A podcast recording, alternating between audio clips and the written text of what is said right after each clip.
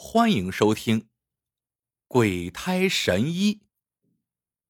乾隆年间，永安县突然开了家名为“回春堂”的医馆。凡是到回春堂看过病的人，都说郎中是个神医，但郎中长什么样，那却没人知道。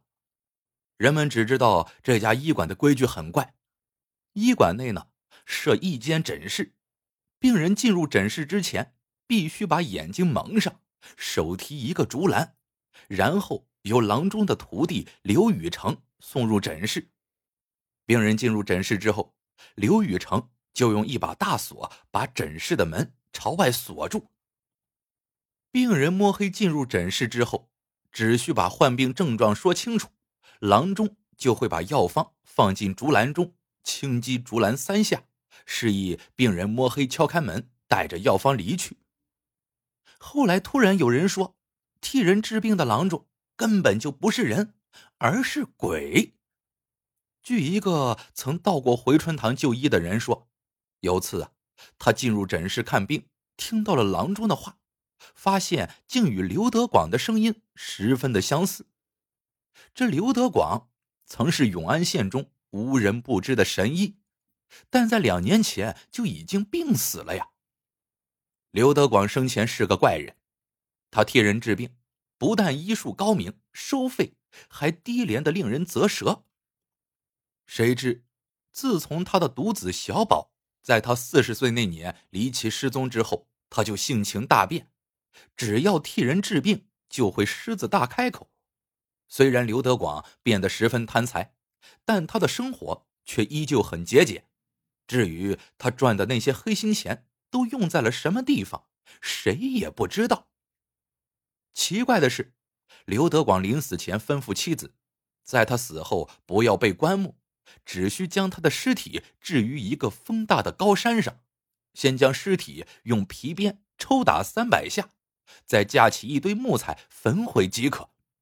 他的骨灰也不必收起，只需被风吹散就行。毕竟夫妻情深，刘妻。也不好违逆丈夫的遗愿，只好依言行事。这鬼医治病一事传开，很多人都信以为真，还有人拿出鬼医所开药方与刘德广曾开过的方子对比，结果发现两张药方上的字迹竟然一模一样。谣言越传越盛，回春堂附近的几家住户联名跑到县衙里告状。要求县令唐照马上派人责令回春堂尽快搬走，他们可不愿意与鬼为邻。唐照马上派了几名衙役来到回春堂，虽然刘宇成一再阻拦，衙役们还是很快把他控制住，闯进了诊室。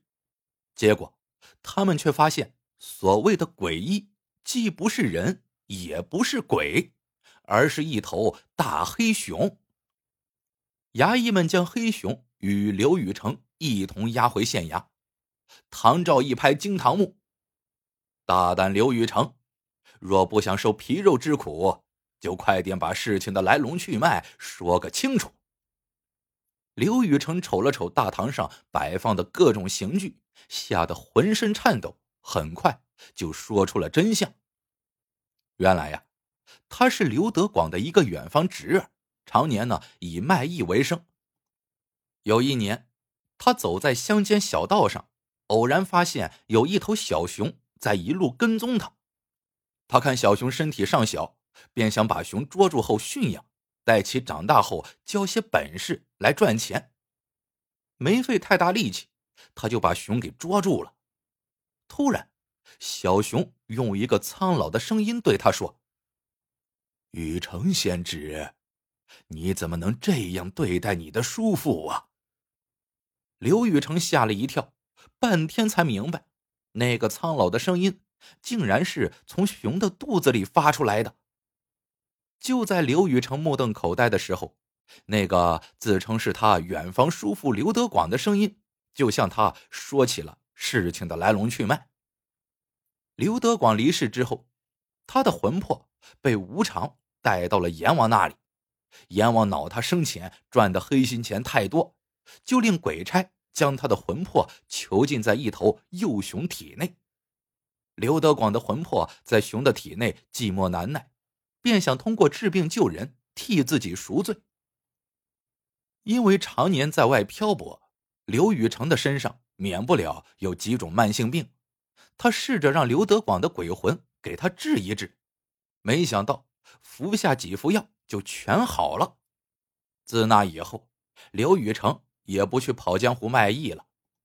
他来到永安县，租下一套房子，开起了医馆。为防无人敢登门就医，他就想出了蒙眼看病这一奇招。对刘宇成近似荒诞的说法，唐照自然不信。就在此时，突然一个声音从熊的肚子里传了出来。刘宇成所言句句属实，就请大老爷饶过我叔侄俩，给小鬼刘德广一个赎罪的机会吧。唐照盯着那头熊的肚子一看，只见熊的肚子上隆起了一个被一大片稀稀疏疏的毛包裹着的大包，那个声音。就是从大包里发出来的。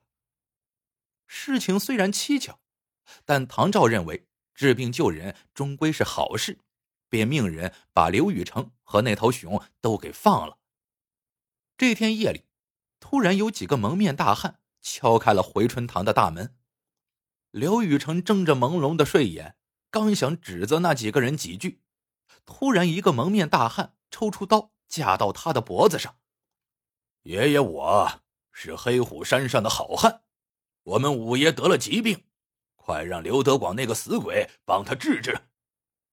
刘宇成不敢怠慢，只好轻声细语的把回春堂的规矩对蒙面大汉说了一遍。蒙面大汉也是个爽快人，便点头哈腰的对一个被两个蒙面大汉抬着的人说：“五爷，就请您屈尊。”把眼睛蒙上去治病吧。那个被唤作五爷的人蒙了眼睛，提着个竹篮进入诊室之后，还没来得及开口，就听见一个声音对他说：“原来是魏五爷大驾光临，几年不见，一向可好？”魏老五怔了一下，客套了几句话，才把他的患病症状说了出来。当他听到三声竹篮的敲击声后，才提着竹篮摸黑敲开了诊室的门，离开了。魏老五一从诊室里出来，就摘掉了蒙眼布，翻看起了篮子。他取出了药方，点了点头：“对，这的确是刘德广的笔记。”然后又纳闷的举起了一包药，问刘宇成：“这是什么？”刘宇成盯着那包药。仔细瞅了瞅，好汉爷真是好福气呀！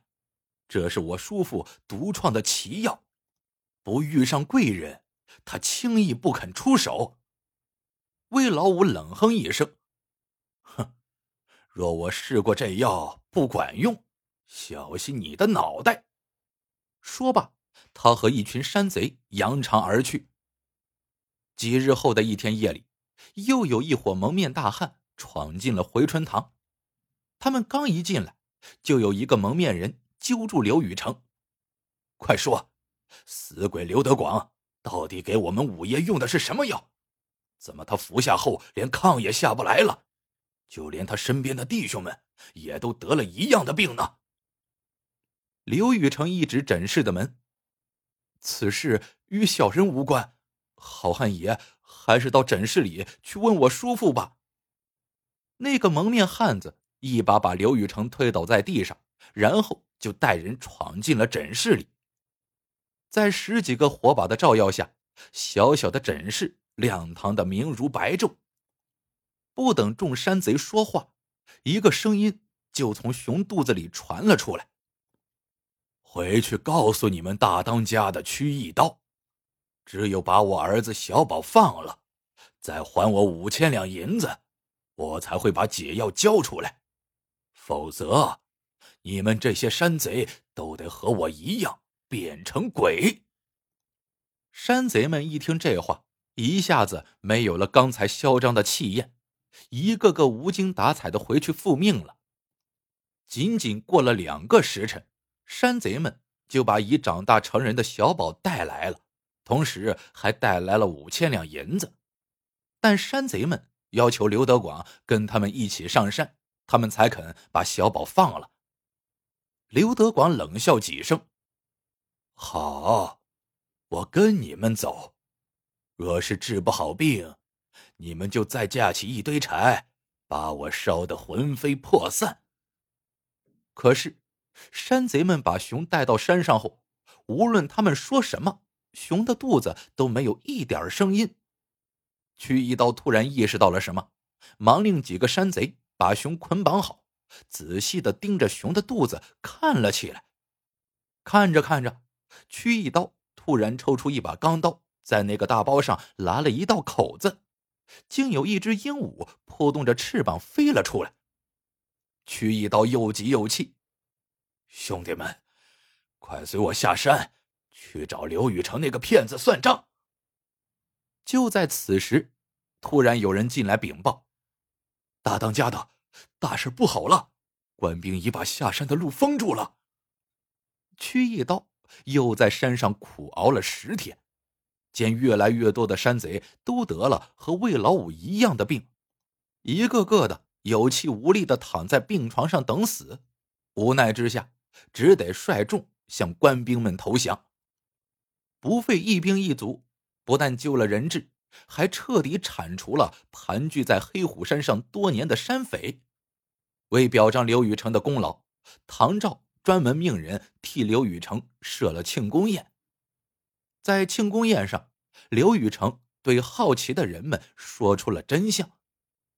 刘德广之所以在四十岁那年性情大变，其实啊，是因为小宝被屈一刀绑上了山，要求他每月得交一定数目的银两，这样的话，小宝才能够性命无忧。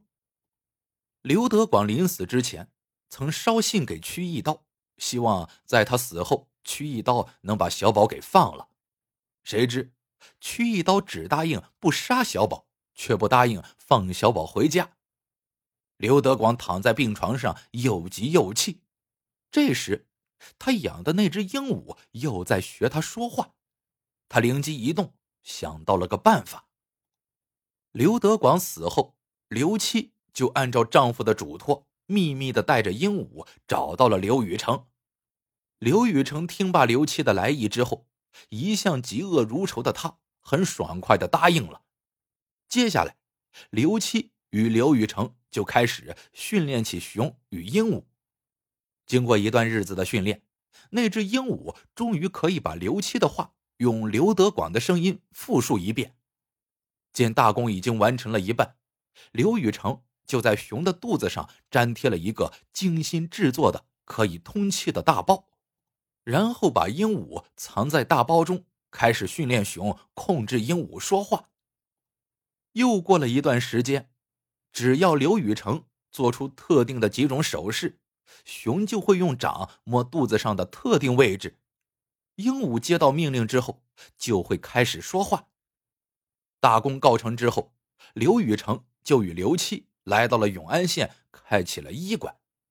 刘宇成负责医馆外面的事刘七就藏在诊室内随机应变。